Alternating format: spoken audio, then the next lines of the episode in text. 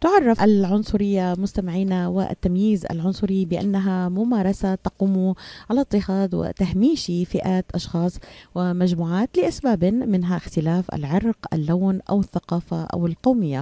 قد تصل هذه الممارسات إلى استخدام العنف والقتل. في السنوات الماضية تحولت قضية اللاجئين السوريين خاصة بعد الأزمة السورية التي خلفت الكثير من النازحين واللاجئين الذين جاءوا إلى بعض دول الجوار ودول أوروبا وأيضا أمريكا إلى قضية رأي عام لما يتعرض له اللاجئون من بعض حالات التمييز العنصري ازدادت في الآونة الأخيرة. سوريا كانت عبر التاريخ مطمعا للغزاة بسبب موقعها الاستراتيجي وازدهارها ومحطة استقبال للاجئين لحسن وفادة شعبها والشعب السوري الكريم، الشعب السوري المضياف. لماذا هذه العنصرية؟ لماذا ما يتعرض له من تنمر حول العالم؟ آخرها عنصرية الشوكولامو، الانتقادات التي لاحقت نضال الأحمدية بعد إساءتها للسوريين وبعد كل هذا الجدل على حلقات التواصل الاجتماعي التي ضجت خلال الأيام الماضية بموجة من الانتقادات والتعليقات الساخرة التي لاحقت الإعلامية اللبنانية نضال الأحمدية بعد تصريحات أدلت بها خلال لقاء تلفزيوني تطاولت فيها على السوريين المقيمين في لبنان وخارجها ووجهت إليهم إساءات واتهامات عنصرية.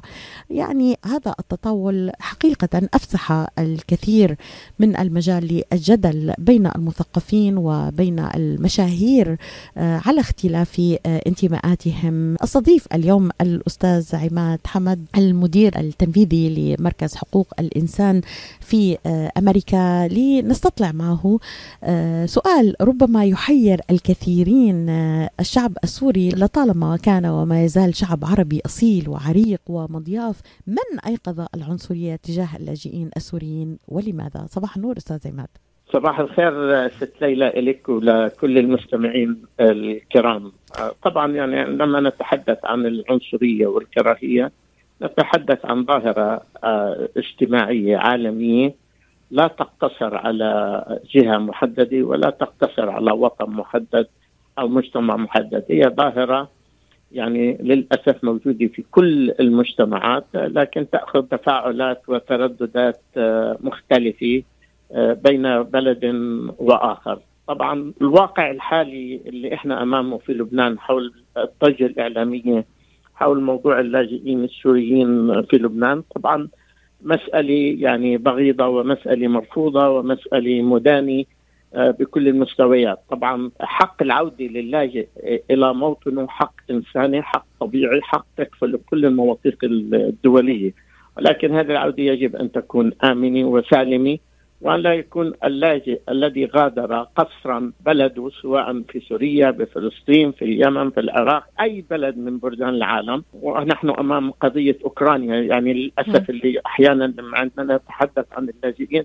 نتحدث عن معايير مختلفة وازدواجية في المعايير وعدم عدالة في المعايير تجاه هذا الموضوع. طبعا النفس العنصري في التعاطي مع التواجد السوري اللاجئين السوريين أو النازحين السوريين في لبنان طبعا مرفوض، وأنا أعتقد أنه هناك إجماع لبناني على أنه الظروف المعيشية في لبنان، الظروف الاقتصادية في لبنان يعني كانت أحد الأسباب الأساسية لهذا النفور أو هذا التعاطي السيء مع قضية اللاجئين السوريين، وكأنه اللاجئين السوريين هم المسؤولين عن الأزمة الاقتصادية والاجتماعية والسياسية والمأساة والمعاناة اللي يمر فيها لبنان والشعب اللبناني بشكل خاص. وأنا أعتقد أنه هناك جهات مختلفة تريد أن تشعل هذا النار وتشعل هذا الوقود لأسباب سياسية ولأغراض مختلفة.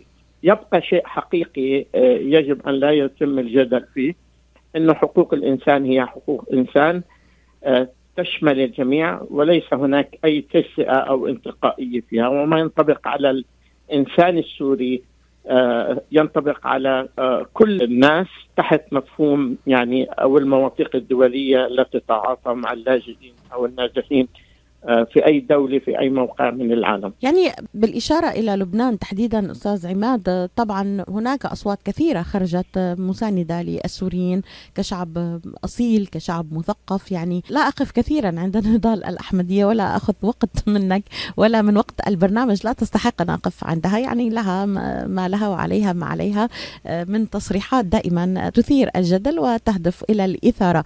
ولكن بعيدا عن عنصرية نضال الأحمدية، يعني ليس فقط في لبنان، يعني ما يواجهه اللاجئ السوري حتى في تركيا، حتى في بعض الدول الأوروبية، حتى في ألمانيا.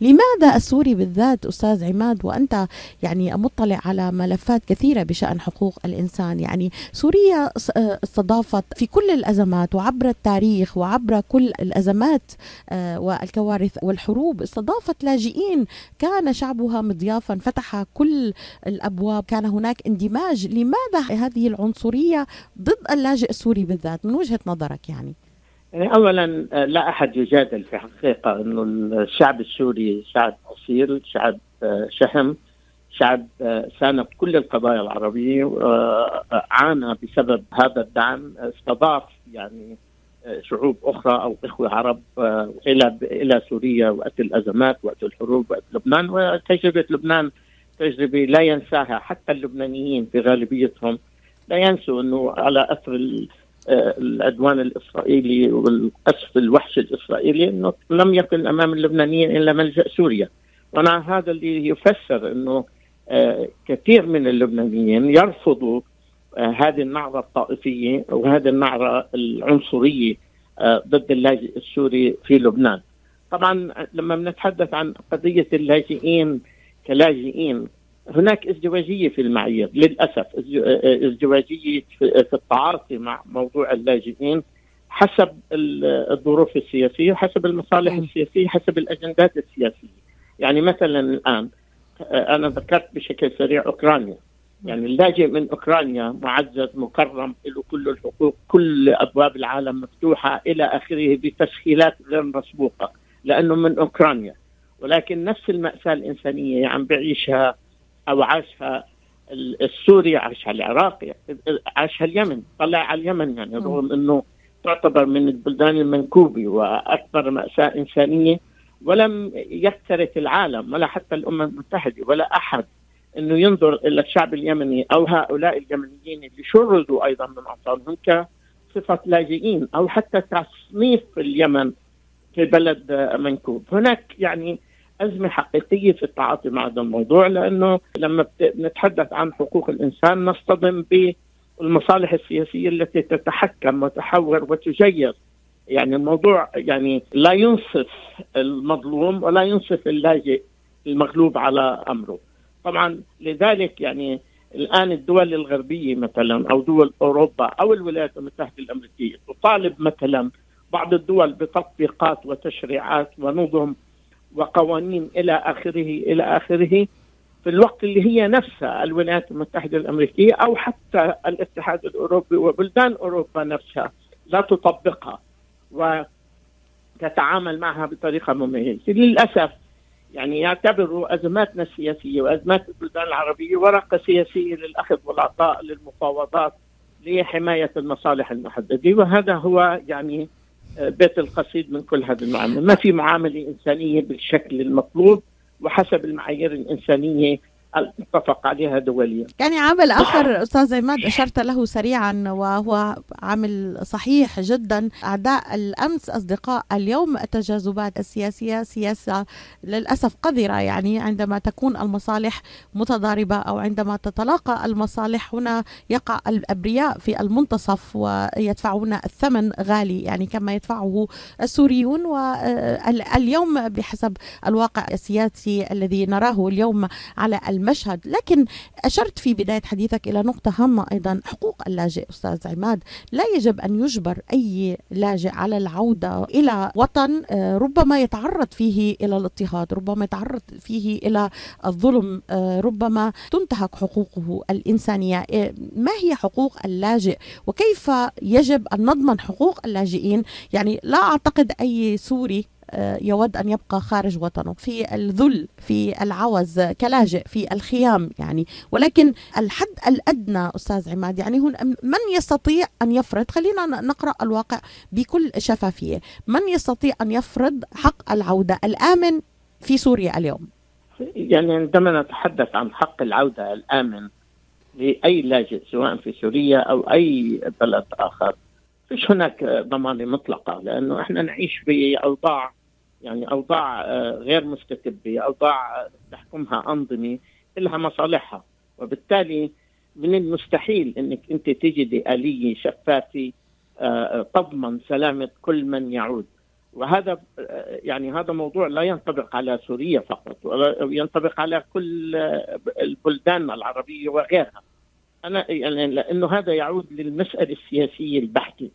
الآن يعني عندما نتحدث عن اللاجئ، يعني في في لاجئ مغنج ومدلل، وفي لاجئ ماكل هواء ويدوب عم بتنفس. هذه الصورة بكل بالتوصيف البسيط هذا هذا ما نعانيه حاليا، إنه فيش عدالة في موضوع التعاطي مع اللاجئين، رغم إنه اللاجئين لازم يكون مسألة اللاجئين مسؤولية عالمية مشتركة، سواء بتحمل تبعياتها وفي تحمل مسؤوليات المجتمع الدولي أمام هؤلاء، لأنه في النهاية هاي الحروب ليست حروب داخلية، وليست حروب اختارها الشعب السوري أو الشعب اليمني أو الشعب العراقي أو إلى آخره. هاي حروب يعني هي إقليمية ودولية، والدول الكبرى تحارب وتتصارع، وبلداننا للأسف وشعوبنا تدفع الثمن. لذلك أضعف الإيمان يعني مش منية ولا هبة ولا خدمة إنه هذا العالم في أوروبا في الولايات المتحدة أو في أي مكان أن يستضيف، أضعف الإيمان أن يعطي هذا اللاجئ حقه الإنساني في حياة كريمة.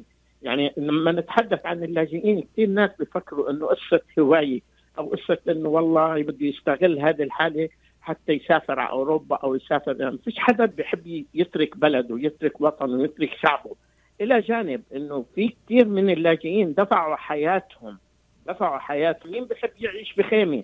هلا في وضع لبنان في وضع لبنان شوي العامل الاقتصادي كثير ناس يعني أشعلوا وقود الفتنة واستعملوه بشكل رخيص جدا ليثيروا النعرة بين اللبناني والسوري، اللي بعمرها ما كانت حالة قائمة يعني بين التآخي بين سوريا بين بين لبنان بين دول الجوار إلى آخره، بسبب الوضع الاقتصادي. إنه صار اللبناني ينظر للسوري اللي بيلتقي مساعدات مثلا وهي مساعدات بسيطة بالأساس، يعني لا تعد ولا تحصى ولا ولا يمكن ذكرها، ولكن العامل الاقتصادي القائم في لبنان يعني صور وهما وكأنه العامل السوري عم بقبض بالدولار، وشو عم بقبض في الدولار؟ عم بقبض ملايين الدولارات. هذا الكلام مش صحيح، فتات، ولكن للأسف لأنه صارت المئة دولار أو المئتين دولار إلها قيمة كبيرة في لبنان، واللبناني ما عادش يقدر يحصلها. داءت في عينه أو ضرر فيه أو ضرر فيه بطريقة أو بأخرى إنه السوري عم ياخذ من طريق اللبناني. هذا الكلام مش صحيح، إلى جانب إنه الشعب اللبناني شعب يعني أصيل وشهم في غالبيته، لكن في جزء منه كمان غنوج يرفض إنه يقوم ببعض الأعمال المحددة اللي بيعتبر حاله أكبر منها، وبالتالي يقوم فيها العامل السوري أو العامل المصري أو العامل الصومالي إلى آخره. يعني في معطيات كثيرة، ولكن نحن نتفق إنه الإنسان إنسان، ويجب أن تصان كرامته، ويجب أن يحترم، وحقه بإنه يكون في مكان آمن، وأن لا يجبر إجباراً وقصراً على العودة في حال وجود خطر على حياته وحياة عائلته. وهذا الحق يضمنه القانون الدولي وتضمن المواثيق العالمية. لدي لدي سؤال فيما يتعلق بالقانون الدولي وهذا الحق عماد، لكن هناك نقطة أريد أن أوثقها معك. يعني الظروف، بالعودة إلى موضوعنا اليوم وما بدأت به نضال الأحمدية وما قالته، نفت هي أن تكون الظروف والمخاوف الأمنية هي سبب عدم رغبة اللاجئين في العودة لسوريا، وأكدت أنهم يعيشون للتنزه في لبنان التي وصفتها بباريس الشرق، وقالت إنهم لا يصدقون أنهم يعيشون في لبنان. كيف ترد أستاذ عماد؟ شوفي هذا يعني على هذا التحريض، هذا التعميم خاطئ، هذا التعميم له يعني يعبر عن نفسية مريضة، نفسية عنصرية. طبعا نحن لا يمكن لنا أن نقول أنه حال اللاجئين السوريين أو الفلسطينيين أو العراقيين أو إلى آخره هو حال واحد. لا يمكن أن يعني يكون هناك مجموعة من هؤلاء يستفيدوا من هذا الوضع، يستغلوا من هذا الوضع، وهي حالة طبيعية لكل المجتمعات في كل الحالات، مش مسألة غريبة أو شاذة. لذلك هذا الموضوع استخصال جزء بسيط لا يعبر عن الواقع الحقيقي وجعله الظاهرة العامة، هذا له هدف سياسي لا أكثر ولا أقل، ولذلك يجب عدم الأخذ فيه. لذلك أنا لم أكترث لذكر اسمها أو التعرض إليها، لأن أنا أقيس الموقف الوطني اللبناني بالموقف العام اللي كان واضح وثابت بضمان حق العودة الآمنة وتحتها ألف شحطة، مش بس شحطة واحدة. إذا لم يكن هناك عودة آمنة سالمة في ضمانات لبنانية ودولية وسورية وإلى آخره، نعم نكون أمام مجزرة إنسانية جديدة، يعني نكون أمام عناء إنسانية جديدة. وأنا أعتقد أنه يعني آه هذا حال اللاجئين في كل مكان، يعني حق العودة حق مصان، حق يجب أن يصان لكل لاجئ في أي مكان، وفقا طبعا لخيار اللاجئ ذاته، هو اللي يعرف إذا هو في خطر أو مش في خطر. أستاذ عماد، يعني هناك أنت تعلم وشهدنا وتابعت تقارير كثيرة على عودة قسرية لبعض اللاجئين تمت بالفعل، وتم هناك يعني تورتشرد واضطهاد من عاد إلى سوريا من بعض اللاجئين قسرا، ليس فقط من لبنان وإنما من من تركيا. تحدث التقارير أن هناك عودة أيضا من تركيا. يتساءل البعض أين هي دور المنظمات الحقوقية؟ أنت تتحدث عن حق اللاجئ في عودة آمنة، أين هو دور مفوضية اللاجئين؟ يعني ما هي مدى مراقبتها لما صدر من تقارير وإجبار لبعض اللاجئين السوريين على العودة قسريا؟ يعني أولا يعني المفوضية العامة للاجئين في الأمم المتحدة تحاول أن تقوم بدورها قدر المستطاع، ولكن لا يخفى علينا أنه في النهاية حتى سياسات هذه الدوائر هذه الجهات هي محكومة لاعتبارات سياسية، محكومة لأجندات سياسية، محكومة لتوجهات سياسية تديرها وتتحكم فيها الدول العظمى. لذلك نجد أنه يعني أنه وضع اللاجئين تعتمد على الجنسية والبلد والعرق والدين والبشرة وإلى إلى آخره إلى آخره. يعني هاي الصورة الحقيقية سواء ظهرت بشكل واضح أو بقيت خفية.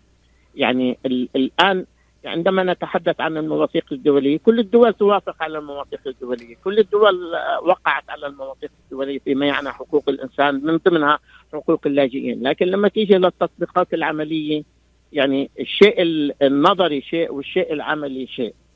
هذه المنظمات، منظمات المجتمع الدولي، منظمات حقوق الإنسان، تسعى بكل إمكانياتها أحيانا المتواضعة أو الكثيرة أن تدافع، أن تسلط الضوء، أن تحرض الرأي العام، أن تقوم بلوبي سياسي محدد ليكون هناك سياسات يعني شفافة وعادلة ومتزنة تجاه هذه المآسي الإنسانية المختلفة.